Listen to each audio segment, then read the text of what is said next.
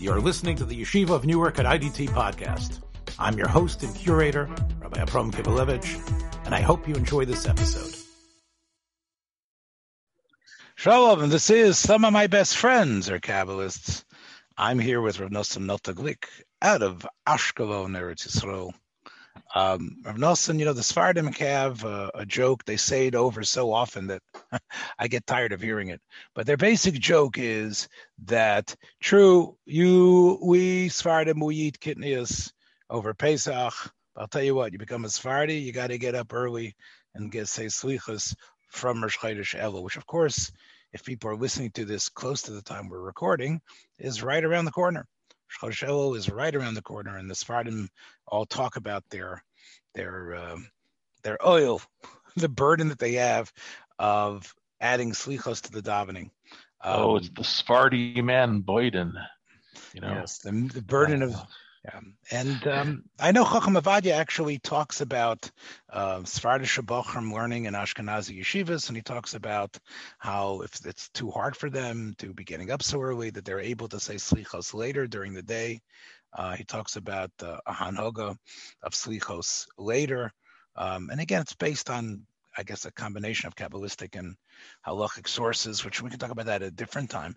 But I know that in general, this is in a way what typifies, you know, yes, we say slichos earlier. Another thing that I think people don't know is that unlike our slichos, which have similarities, the piyutim of the slichos are all very different than um, it's almost without i think it's impossible i think you'll agree without preparing well without looking the material over and like doing the research a la daniel goldschmidt you know who found all the sources or whoever, you know, from the uh, Wolf Heidenheim, without doing that type of research, the Ashkenazi uh, slichos are very, very difficult. And, uh, you know, especially when they're just run through uh, because you're in a Balabatish minyan that wants to get it said.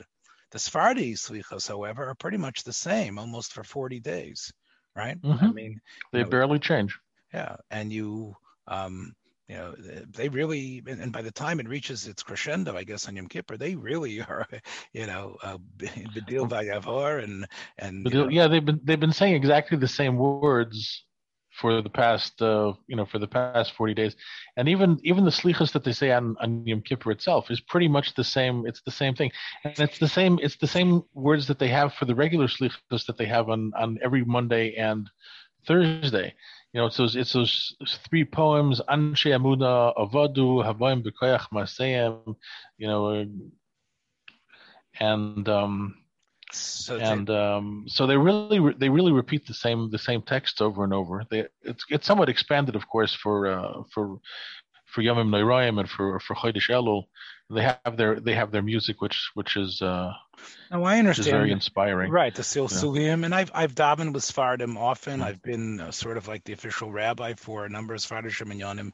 so I, you know I'm well aware of of their of of what I what I consider even the um, the beauty, primacy, clarity of uh, you know uh, uh, uh of the Sephardi tefillot. Um, I think mm-hmm. the uh, you know the machlokas uh, haposkim from the times of the Gaonim and earlier whether to uh, introduce the payat material, which of course was done every Shabbos. It wasn't just done, as you know, on Yom Naroyim. It was done right. every, every, Shabbos because of the Xeros. According to the the Sefer HaIttur and others, it was because of uh, and it was because of the Xeros that had precluded them studying Torah. So every Shabbos became a poetic Disneyland, so to speak, of of, of right. incredible ideas that had to do with the parsha, deal with, and of course they were inserted not only. Um, um, uh, you know, as part of Shemona Esrei, they were inserted in all various times after Baruch and every Shabbos was an adventure uh, of tefillah. And as Rosham Shavar has pointed out, we've lost, and he pointed that out almost you know 200 years ago or so, about 170 something years ago, that um, you know, when he became the Rav in um, you know, when, even when he was in when he was in his early 20s or, or even as a teenager when he wrote Chorev, he realized that it's it, the Slichos had lost their their their ability to hook and yeah. get the involvement of of of so many people. Um, and uh, there's been an attempt, you know, with ArtScroll and others to, and the Slichos HaMefurish. But I think when we talk, I, I, think all that being said, there's something about the Sephardic approach um, that I think has, has, has such has such power. I'm not saying it can be studied in, with the same sort of, you know, beautiful, you know, sort of. Look, put this way: what I would say is if I would be like a museum curator, I'm sure I could have a lot of fun in the Ashkenazi Slichos room. You know, who wrote this and look at this, watch this acrostic, uh, take a look and see how the names are here. Uh, this figure out these obscure words that actually never occur anywhere in the Tanakh, but somebody made and made them up, and perhaps even talk about no. the tragedy of Rav Shlomo, Rav Shlomo Habavli. You know, talk about the tragedy of his life, and talk about some of the things that Kalver was trying to do, etc. And here's where his his son's name is mentioned. You know, the second day of Rosh Hashanah, and he was he he, he shmatzach, etc. That would be a, it's a great adventure in Jewish historiography and Jewish literature. But I think in terms of the power of of the persistent uplifting clarity, the thing that, that Ibn Ezra talks about uh, in, in his Parish on Koheles, when he speaks, when he when he has his diatribe against the Kalir for writing in a way that was so um, difficult to grasp, the Sephardims, the Sephardi Slichos and Bakoshos, the, it's not just rub a dub dub, thanks for the grub, help me, I'm dying. It, it, it, it's within the grasp of most Dovrei Lashon Kodesh, and the repetition about it, I think I think you agree, uh, gives it a power that is n- that is not uh, equal, you know, in, in, the Ashkenazi world. Right? Yeah. There are there are a lot of things that one could say. I mean, I, you know, just hearing what you've said um, brings to mind brings to mind so many things because I've I'm I, I live in an almost entirely Sephardi town, um, so I've been exposed to a lot of these things. Um, I'll tell you an interesting observation. Like the first time I went to to Slichas, I was actually pretty amazed first by the atmosphere. The atmosphere is very relaxed. You know, you go to you, you go to really from yeshiva sheslichas, and people are shuckling and they're maybe crying and they're working themselves into a lather, you know, and and, and nobody's nobody's sitting down, you know, and certainly certainly nobody's drinking coffee in the middle of slichas, right? right. Okay but we you know by but by the Sephardim this is this is typical and I'm saying to myself you know this, so they're sitting they're singing in unison you know which is which is a you know pleasant experience. They're they're drinking their cups of coffee and their cups of tea. And um, you know every once in a while you know they get up for Yud Gil Midas and they sit down again then they sing something else together and they have another couple of sips of coffee. Um, it was very it was like very very strange for me to grasp the atmosphere of, of, of what's going on. Later on i read some i read some kind of historical um, writings that talk about the influence of coffee oh yes. and tea in western in western society and the original coffee that came in which was brought in from africa mm-hmm. was actually capitalized upon by sufi mystics to help them stay up all night doing their whirling dervish things or their dhikr things you know which i think i might already have made some comments about really some of the similarities between between Hasidic dancing and Sufi dancing, you know. Um, and it, it, turn, it turns out that the original use of coffee was to help people stay awake late at night while they were while they were doing these kind of um, you know religious observances. So that's certainly crossed into into Jewish culture in the in the area, and probably encouraged a lot of the you know a lot of the late night vigil type stuff like uh, Uh, I mean, okay. I uh, talk about it in Hoshana Rabbah, of course, night as well. Hoshana, yeah, the Hoshana Rabbah. I mean, and and and by the way, by by Tikkun Leil Shavuos, you know, when the Beis Yosef did his original Tikkun, you know, Tikkun Leil Shavuos in Saloniki, I believe, where it was, and then the, the Maggid. You're talking about where the Maggid came to him and said that yeah, yeah, yeah you was, and your because of your avoda and mishnayos. Yeah, and, and you know, and right, and, and and three of the original minyan weren't even there. They, I don't know, they they just backed out at the last minute. you know, so there, there wasn't there wasn't even a minyan there for the for the Beis Yosef's uh, Tikkun Leil Shavuos.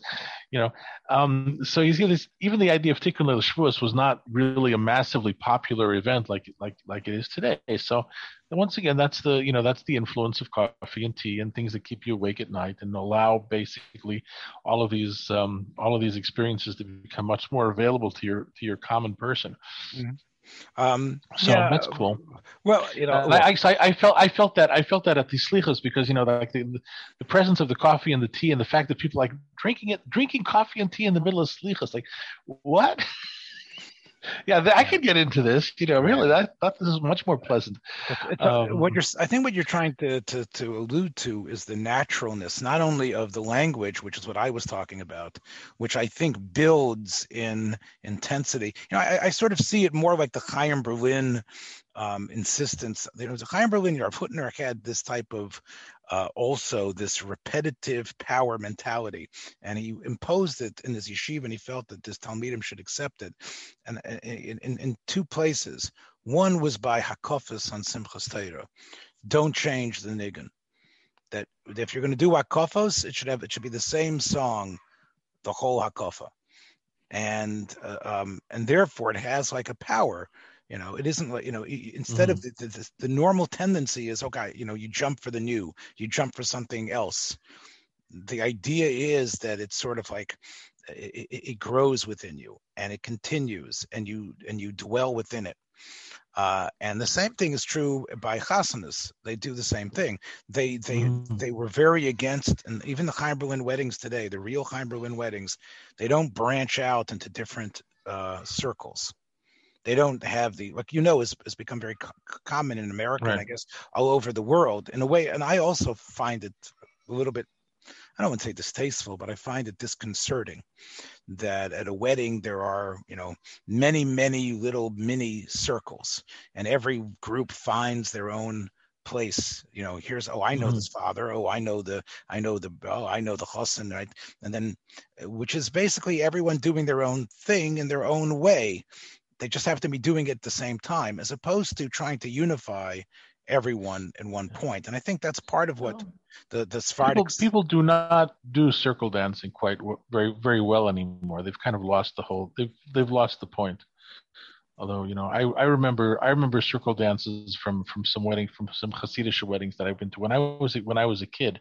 You know, and you had and you had like you know. Uh, 20 Alta Hasidim doing a dance, and they weren't jump they weren't jumping up and down in ecstasy or anything, but you know they were just kind of like shuffling around in a circle, but they were extremely focused. That was that was really one of the events that I, I first saw that I felt like wow, I I I I, I hopped this energy. You know, I I was in, I, I think entranced by it. It was very powerful, even though it wasn't very lively. I think know? the Bnei Yissaschar, he quotes the Aptarov that Machol, is um, you know is a circle which has no there's no levels of who's higher than who, even though they know, of course, that this is a Reb and this is some little Chassidish boy. But the circle keeps on moving, and therefore okay. it's it's it's it's a a means to eliminate um, any sort of levels of jealousy or of stat of status.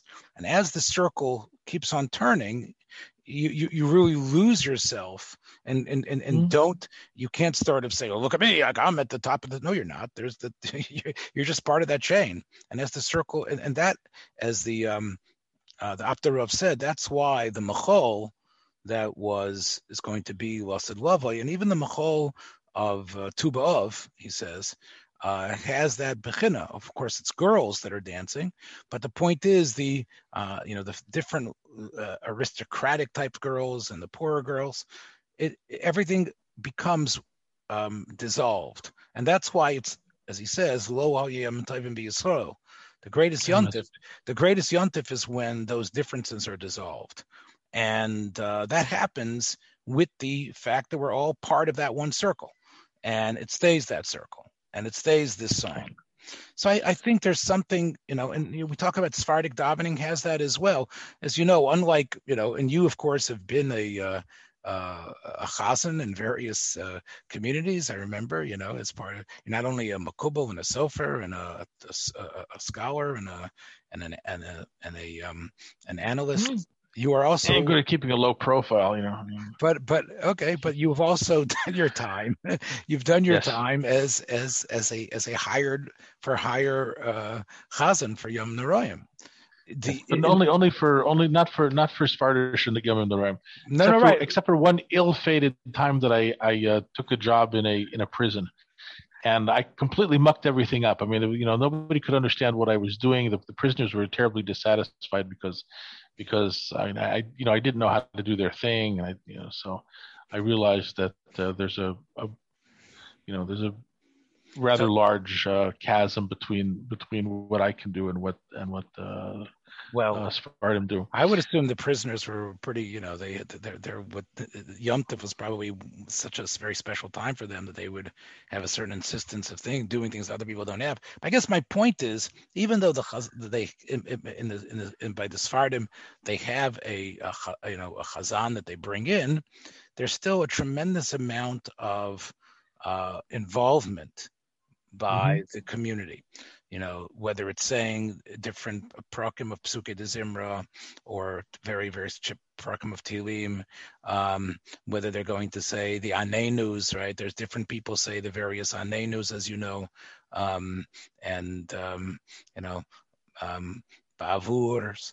Uh, so I think there's a, um, there's there's definitely a much more and, and the reason why they can do that nelson is because they're familiar the familiarity allows you know the, the you know the balabas you know to get up there and do his silsul uh, and, and and everybody expects it, you know, as opposed to I think in you know the, the, in the Ashkenazi world, you weren't that type of chazan, but you know the types of chazanim that uh, are you know that were very popular when we were kids. They they've lost their popularity, but it was much more like an operatic and again, yeah. Helfgot is an example of you know a resurgence of that. I guess my point is this mahalach of the Sephardic world, of starting slichas early, um, in many ways it creates a familiarity and understanding, um, and I think I think it, it ends up being a very positive thing. And I think you what you have is a much more cohesive and natural uh, a cohesiveness in the community and a much more natural progression into Yom Neroyim. Whereas I think what happens in the Ashkenazi world, and we'll talk a, little bit. I'm gonna, I'm gonna, I'm not gonna tell you something you don't know. But in the Ashkenazi world, uh, what happens is there's almost like, obviously, if you're in the yeshivas, Elul, you're already walking around shaking and and scared and hearing the Musar Shmuzim. Um, but if you're in, if you're a balabas in the Ashkenazi world, it's only when it's the first night of slichas that you know the bell rings in your head and you get thrown into the unfamiliar and scary.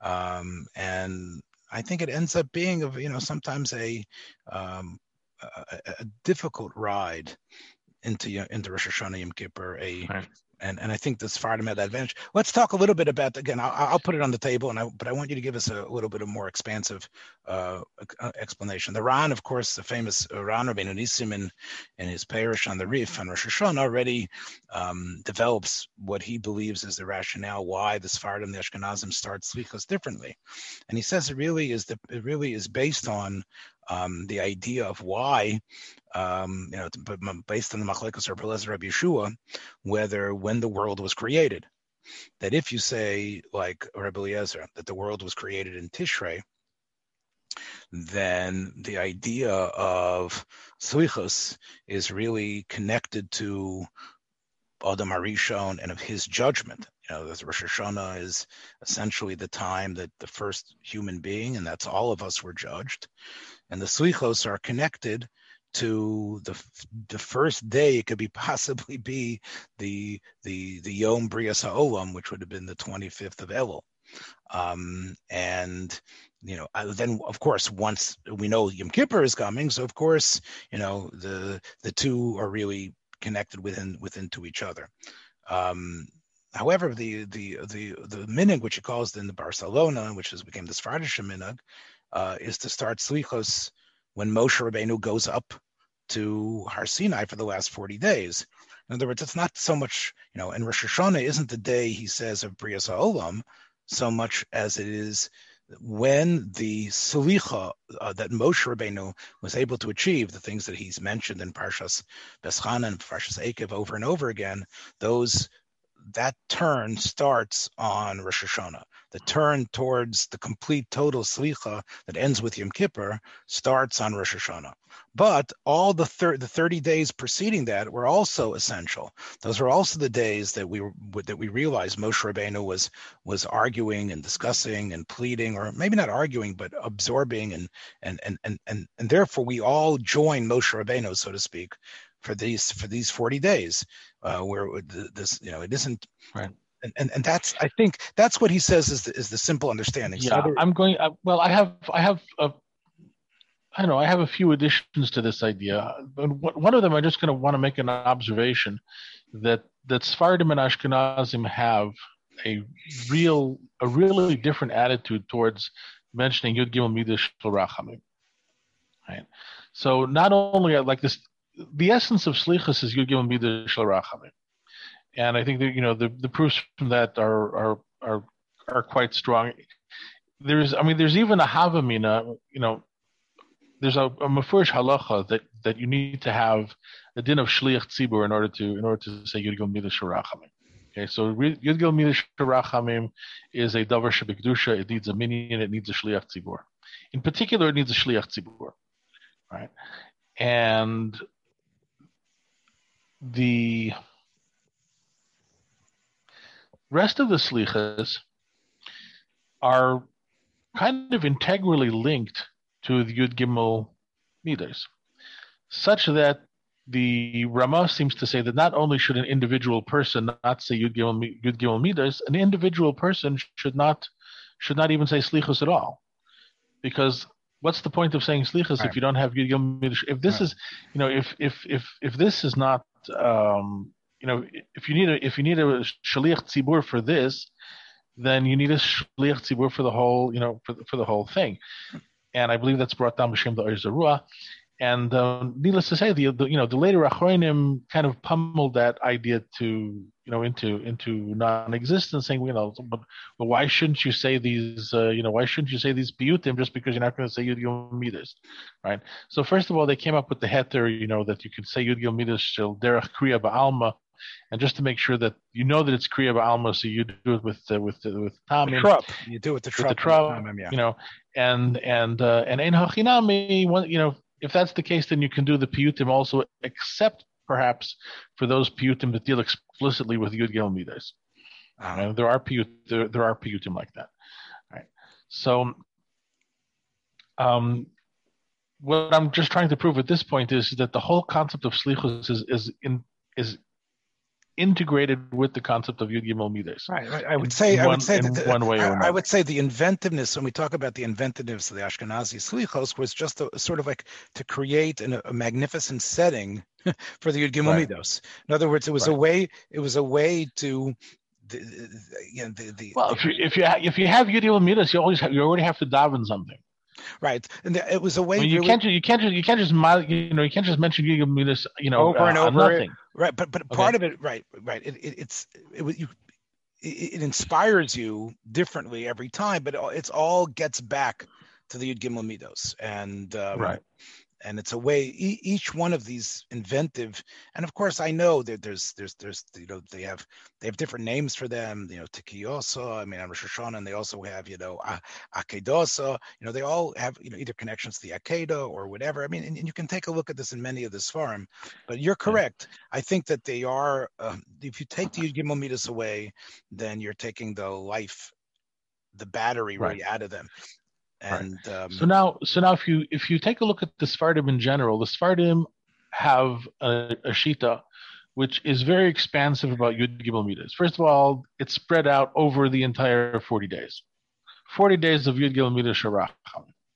Right? And not only that, but they spread it out. Um, they'll have basically full slichas on any Monday and Thursday, the same the same the same time that we have our little uh, tachanun that we say in addition to Nefilas Apayim, they have a whole slicha stuck in there with multiple Yud Gimel Midas, and that's on a regular, you know, that's on a regular uh, Monday Thursday, and then every day of the week, unless it's unless it's a day that you don't say Tachnun, right? Um, then they'll have Yud Gimel Midas before before Vidui. Okay, so the, the so the Sephardim are very expansive about the use of Yud Gimel Midas. They don't seem to f- see it as being linked to any specific time.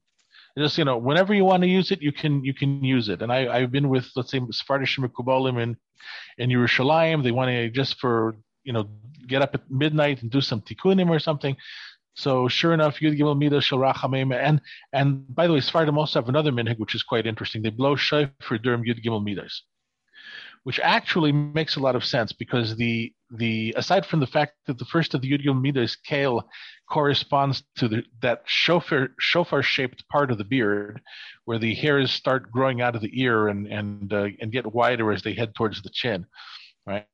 Uh, aside aside from that, it's also okay. that okay you, that, you, you're, you can't just throw it, that out. Okay, what did you? Okay, what, well, so uh, what, but let me let me throw it out and move and move on, Yeah. right? Because the, the point that I was trying to make is that is that the the Torah brings down that while while Moshe was on the mountain for those that third session of forty days, Bnei Yisrael were were blowing shofar. So you have Moshe on the mountain apparently being misasek in Yud Gimel Midos, and Bnei Yisrael down down below blowing shofar. Of course, Ashkenazim kind of took the you know took the shofar blowing minhag, but didn't take the Yud Gimel Midas minhag, right? Um, but you definitely you definitely see that there's a there's an Indian there's, there's some sort of Indian of, of being Mashalev Tekiyas and Yud Gimel Midas, and there I think that there are some references to that in by the by the by the um, expanded Shemaina Esrei of of of the tiniest uh, you know against um, against uh, drought, which they used to which they used to do here in Eretz Yisrael, you know, Well, many uh, many years ago. I, again, you know, I, I would assume that the that they and the Yud Gimel Midos were part of because it was a Shas Torah when it was during Of course. the, the during the, Of course, as a, as a matter as a matter of fact, that's one of that's that's one of the places which you can actually actually see um, that Yud Gimel Midas and Slichas function as part of Tefillah Esrei. And the Slichas and the Yud Gimel apparently, at least that the Torah is very much mashma like this, get put into the brach of Slach Lanu in in Shemona Esrei. during during you make tinus when it's a tinus tzibur during on right during during those right during those tiniest tzibur on on geshamim.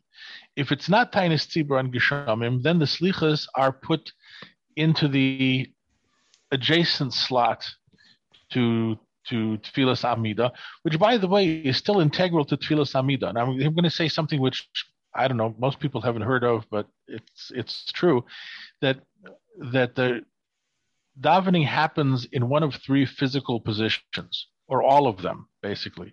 It happens standing up, it happens falling over, and it happens sitting down. And at the end of the whole thing, after we've stood up, fell over, and sat up, we say, "V'anachnu lo neda ma na'aseh olecha einenu." We don't know what else we can do. All we can do is look to you because listen, we you know we tried, yeah, we tried standing up, we tried laying down, we tried sitting up. More than this, we don't know how to do. Mhm. Okay, so that's so that's the meaning of that phrase. And even though you know the the idea of nefilas apayim, which is not part of tefillas amida in the sense that you have to say it standing up. As a matter of fact, you, you don't say it standing up. You say it in some some form of of collapse, either on a table, on the stender. Um, I guess I guess if it was if it was really if we were really doing it authentically, we'd be laying on the floor which is the way curled up right, which is state. which is the way the Rambam's son, you know, Rabbeinu Avram and a Rambam, uh, you know, was Right. pushing for. That was one of the Right. uh, that was or know, you or you or you could do it on a rug um you know with your with your arms and knees curled up underneath you you could do that also that's another that's another alternative all of these are various forms of nefilas apayim which we don't do properly 100% because the only place that you're allowed to do it properly which is flat on your face is in the base of Mikdash. right. again, Other, other than that, there's an issue of like you know of, of uh, Even Maskis. Any any place any place right, else which is which is again part of what you know the Rabbeinu Avram and Rambam influenced by the Sufim uh, the Sufis that we've talked about before, wanted to institute in Fustat, and of course he he wrote a whole sefer to justify. Part of the his sefer uh, is to Hamas sefer Hamaspik. He has a whole tshuva there mm. where he tries to justify this, and he explains how when you're doing it derech avoda, it's actually it's actually correct. So there was a group of of, of Eden that were doing it that way. I also should right. say, since before you move on, that the there's of course people we, we talk about Sfardim, and we know of course there are people who daven Nusach Sfard, and or the Nusach of the Chassidim, whether it's Nusach Ari, and they also, you know, eh, eh, eh, I'm not sure if it's universal, but in many many of the Chassidish and Nusach Sfard, there is also the Yud Gimel Midos that are said of uh, course, of yeah, because that's that's that's something that that's something that the Talmidei Abal Shem or the or the Hasidim adopted from the Sephardic uh, Nusach. Al pi kavanas Ari, because Ari has kavanas as to why you should be doing Yud Gimel Midah Shalrachamim uh, at every at every Shemay Esrei. Mm-hmm. Okay, and so, yeah. but that's not that's obviously not the authentic, you know, the old time uh, Minig Ashkenaz, as any of the old timers around here will attest. Yes. Okay, the only the only time that we as as good old fashioned Ashkenazim use Yud Gimel Midei Shel Rachamim is either on fast days or on, I would say, well, of, course, Tisha, I'm not Tisha B'av, Chas Shalom, on um, on Yom Kippur, and the core days in or around Yom Kippur. Now, I mean, the Rambam the Rambam has uh, has a shita where you you do Slichas and Aser and I'm inclined to believe that that's the that's the actual core of the of the Ashkenaz shita. It's a Yud Midas is a is a din in Asersi Mechuva and and uh, and Yom Kippur. We have pushed that back a little bit to try and chaperine the the inyan of of Bria Sa'ilim, which is what you what you quoted in the name of the you know in in the name of the Ran. Right and I'm gonna I'm gonna elaborate on that a little bit. I think in some pretty pretty basic sort of shot way that the idea of a Tshuva is that the universe, you know, I mean, the, the Rosh Hashanah is is is Bria So'ilim, even even if it's only the creation of of human beings, right? But it's still it's still Bria So'ilim in that sense. It's the sixth day of creation, which is the which is the actual core of of of the Bria right? But because of well, whatever factors that there are, we drag that period of time out for ten days, and sandwich it between Rosh Hashanah and and Yom Kippur. Okay, so basically that whole period of time, those ten days, are essentially a period of time in which the in which the universe is still in a in a uh, matzav of of uh, his havus. It's in a it's in a state of potentiality to some extent, which is why we can still change to tshuva and the mitzvahs of the of, of the days the way that things are going to play out in the coming in the coming year. Right. So so memela that that period of time the of, of a tshuva is a, is to some extent before the creation of the world. So it makes sense if you think about it that well, okay, so it's all it's all about being in a in a more primordial and amorphous and potential potential state. So let's go back to you know let's go back to the Shabbos before Bria So'ilim because that's really when Bria So'ilim actually actually starts, and that's going to be the the entire period of time in which we're doing in which we're doing Yud Gimel Midas Shel Rachamim. So it turns out that the Yud Gimel Midas Shirachamim are, are, are referring to a very, very specific period of time when, as the as the Gemara says, um, Hakadosh Baruch Hu is out in the field. You know, like you know, Mashal Mahadover Daime by Aseris Mechuva is that sometimes the king is in the is in the palace, and we, you know, and when the world is created and solid, you know, go find the king. Where is he? You know, where he's in the palace somewhere. Go find him. But Masha'enkin, if the world isn't entirely created yet, and you're there, then the king is exposed. You know, so the king is in the field, right? And therefore, you have a particular kind of of kirva to Hakadosh Baruch Hu that you wouldn't have at other times, and that becomes the that becomes the basis for the for the Yud Gimel Midas. Okay, so I'm just I'm just pointing out that Sephardim and Ashkenazim seem to have some very basic, you know, different attitudes about Yud Gimel Midas and Slichas. Like when and how can these things be used? And Ashkenazim are much more conservative about it. We use it during very specific times during the year. We don't We don't use it every day. We don't use it at all times. We use it specifically, and even even within even within Yom Kippur, okay, we have we use we use Yud Gimel Midas Yom Kippur only twice by Ma'ariv and by Ne'ilah. And by Ne'ilah, we use it as if we were doing it as a real tiny Tzibur, which is why the Yud Midas are actually in the in the Tefillah Shmoin Esrei. Right? And and obviously they're not any other at any other time. You know, you don't we don't put the Yud Midas into into into Shmoin Esrei. Um, the Sephardim, by contrast, by the way, do not put Yigel Midas into in Tefillah Shemoneh Esrei at all at any time, any more than they do any other piyutim. But for each one of the five tefillahs of of uh, of um, Yom Kippur, they're going to have a special group of slichos that comes along with that with that davening. Okay, so once again, just to summarize, the Sephardim have a very expansive view of how to use the Yigel Midas. Ashkenazim have a very contracted view or constricted view of, of when to apply them, and um, and that's the that's the main observation that I have to share.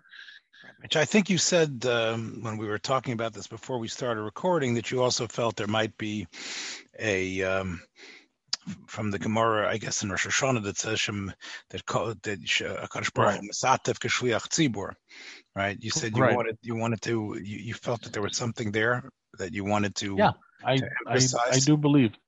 Oh. Okay, so well, let's let's talk about how do you know that the whole inyan of of Yud Gil Midas has anything to do with the Shaliach Tzibur. You know, Moshe takes the Luchos. He goes up. You know, he goes up to the mountain.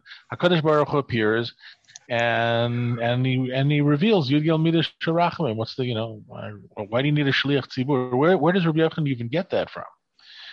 And and the answer is from the word vayavor itself. Remember that Hakadosh Baruch Hu kaviyochel derech mashal, okay, is hides you know puts Moshe into a into a split, into a crack on the in the in the rocks, right, into a little cave, and kaviyochel he keilu puts his hand on the opening of the cave, and walks by once again kaviyochel derech mashal. He, he causes all of his goodness to pass over the front of the cave when he's passed by, he pulls aside his hand, and then Moshe gets to look out of the cave and see Kesher Shel Tefillin by by by Kadosh Baruch Hu. So that Vayavar Hashem al Panov. So Hashem passes by by Moshe Rabbeinu's face, and he continues walking in the direction of something. Now, so in Rabbi Yochanan's mind, the way he's connecting this, he's connecting this actually to the davening of a shaliach tzibur on a yom tzom, where the davening didn't happen in a shul. They took the they, they, they took the Aron Kodesh out of the shul. It's called a teva in the in the in the language of the Mishnah. They take the teva out of the shul, they bring it to the marketplace or through some other public public place, and there is a zaken or some sort of chazan or some you know talmid chacham who is over lifnei hativa. He passes by in front of the in front of the table. So what he's actually doing is he's passing by the community. He maybe starts walking at the back of the room or at the back of the group, and then he passes by the community and he continues walking until he gets in front of the in front of the teva, in front of the in front of the Aron Kodesh, and over there he begins to do his his uh his shliach tzibur thing, and everybody who watches him basically watches him from behind as he approaches the the teva. So this is a pretty strong corollary, I think, to what Moshe Rabbeinu was seeing by Kodesh Baruch Hu. and that's why Rabbi Yochanan says, if if the, if the pasuk didn't say this, we would never be allowed to say this. And taught Moshe Rabbeinu how to daven by calling out, you know, by by calling out the Yud Gimel Midos. Okay, so that's that's Rabbi Yochanan's that is Rabbi Yochanan's diuk. The only thing that I can ask over here is, so what was Hakadosh Baruch Hu walking towards? Now maybe he was walking towards nothing, right? Could be. You know, it's because it's just a demonstration anyway. So maybe Hakadosh Baruch Hu was walking towards nothing, or what's the other possibility? That Hakadosh Baruch Hu is walking towards the luchos, the uninscribed as of yet luchos, which Moshe Rabbeinu had just schlepped up the mountain. And actually, it's quite it's quite mashma like that from the from the uh, from the psukim. you know. Um, shnei luchis avanim karishayim. Moshe carves out two luchis like the first ones. Vayashke Moshe v'vayiker. He gets up in the morning. Vayal har Sinai kasher tziva Hashem oisai. Vayikach biyodo yeshnei. He takes the two tablets, right? Vayered Hashem vayikra v'shem Hashem. Right? So then Hashem appears. So it looks like it looks like the two luchis have something to do with it, especially since it's been repeated rather unnecessarily, because you know that Moshe is going to take these luchas and bring them up the mountain. So here's my so so here's my here's my take on it. That perhaps the Sephardim learn right that the whole inyan of the luchas is really not germane to the Yud Gimel Midas. In order for Hakadosh Baruch Hu to inscribe the luchas shniyas, Moshe Rabbeinu had to go through davening, davening, davening to be to you know to to to request forgiveness for for Bnei Yisrael. And this whole process took 40 day, you know, 40 days and 40 nights. And throughout the entire 40 days and 40 nights, Moshe Rabbeinu is using the Yud Gimel Midash Rachamim, which Hakadosh Baruch Hu showed to him the first time he went up the mountain. So the luchos are not really germane to the topic. Okay. But what happens if you learn that the vayavar is that Hakadosh Baruch Hu takes a walk towards the luchos? So he's the Shaliach Tzibur Kaviyachal is walking towards the Luchais. That means that the Yud Gimel Midos are actually the events through which the Luchais are inscribed. And we can assume that the Luchais are inscribed towards the end of the 40 days on the mountain, if not on Yom Kippur itself. All right? So that means that the, the, the really the inyan of, of, of the Yud Gimel Midas, even though the pasuk isn't quite doesn't give you the chronology, but it means that the Yud Gimel Midas don't even get revealed to Moshe until day until day forty, until Yom Kippur, because that chalois of Hakadosh Baruch Hu saying over the Yud Gimel is is essential to the inscribing of the text of the Aseret Adibris on the luchas on the luchas shniyos. Okay, so it depends to some, in to my mind, it depends to some extent on whether you see that the luchis are integral to Hakadosh Baruch Hu's acting as a shaliach tzibur, or do you think it's an Indian study? If it's an Indian study, so Hakadosh Baruch Hu could be teaching Moshe Rabbeinu Yud Midas at the beginning of the forty days. Forty days and forty nights, Moshe is harving over Yud Midas Sharachamim, and then at the end of that, Hakadosh Baruch Hu inscribes the the the, the luchas on on uh, on on Yom Kippur. Right? And therefore, that would be exactly the basis of the of the of the minig of the of the Sephardim. They're saying Gilgal Midas all all 40 days, uh, accompanied also by Tekiah Shofar, because remember, Sephardim below Tekiah Shofar during the recitation of Yud Gimel Midas. Right? Um, Masha'en Kain Aliba Didan, the whole idea of Moshe is up there for 40 days and 40 nights before he even gets to the point where HaKadosh Baruch Hu is going to reveal to the Yud Gil Midas. By the time HaKadosh Baruch Hu reveals to the Yud Gil Midas, it's actually part, part and parcel of the charisa, of the engraving of the of the luchis of the luchis So we have a issue that, as far as we're concerned, the Yud Midas are much more closely connected to Yom Kippur and maybe 10 or 15 days before, prior to Yom Kippur, but certainly not for the whole 40 days.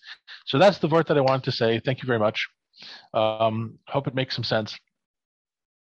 Oh, it definitely does, and I, I, I, I think really what just to add a little nakuda, it turns out that really the inscription on the luchas, which of course are the Aseres Adibros, are really what's there's like the yes that's what the words say but what allows those words to actually be um, uh, emblazoned or inserted into the into what Moshe Rabbeinu brings them, the Avonim, is the fact that Yugim Midos. The Yugim are sort of like the understructure, right? That's what you're saying. That the Yud, yeah, it's not like without, Moshe, without, without, the Yud Gimel Midos, you would not have Lucha I mean, that's that's pretty clear from Pshat anyway. Whatever, yeah. no, matter whatever right, you want but, to but, but, yeah, but that could be because you you, you Klal Yisrael would was wouldn't be zoche uh, to to continue living, or Klal Yisrael would die right. in chet. But here, these are actually essential for the Luchos Shnios to actually even happen.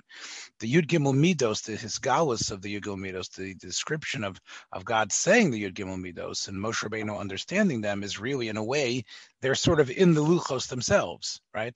The the yeah. words of Hashem Hashem Karachim V'Chanun are really words in that order and that power, which are really which are uh, finding uh, a life and a and a, a, vitality and an existence within the Luchos Whereas, yeah. as, as, opposed to saying, or, or maybe they're the method of writing. Maybe maybe you know you can you can imagine the. I mean, after all, it's you know we know we know from the Zohar Kodesh that the the Yud Gimel Midas Rachamim are, are understood to be like some sort of you know scenarios that come out of Hakadosh Baruch Hu's face. So maybe that's the you know that's, those are the vehicles that are used for the writing itself. The writing emerges out of the out of the Yud Gimel Midas. Okay, but mm-hmm. but that the the but the connection is much is is much more powerful. So the reason why we would be saying Yud Gimel Midas at all has to do either with Yom Kippur or with any other Yom Tzom, any other fast day, which has the din of Yom Kippur, right?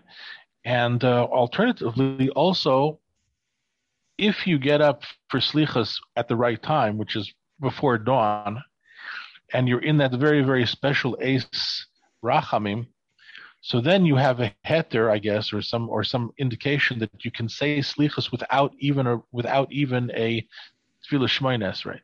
Because generally speaking, slichas is always part of the of the of the constellation of the of the shmoines of the shmoines brachas. Right? You don't have you don't stam have uh uh let's well except for tashlich, but even by tashlich you don't say the real Gilgil Midas. You say the ones from uh from um Micha Say for Micha, yes, Mio Kamocha.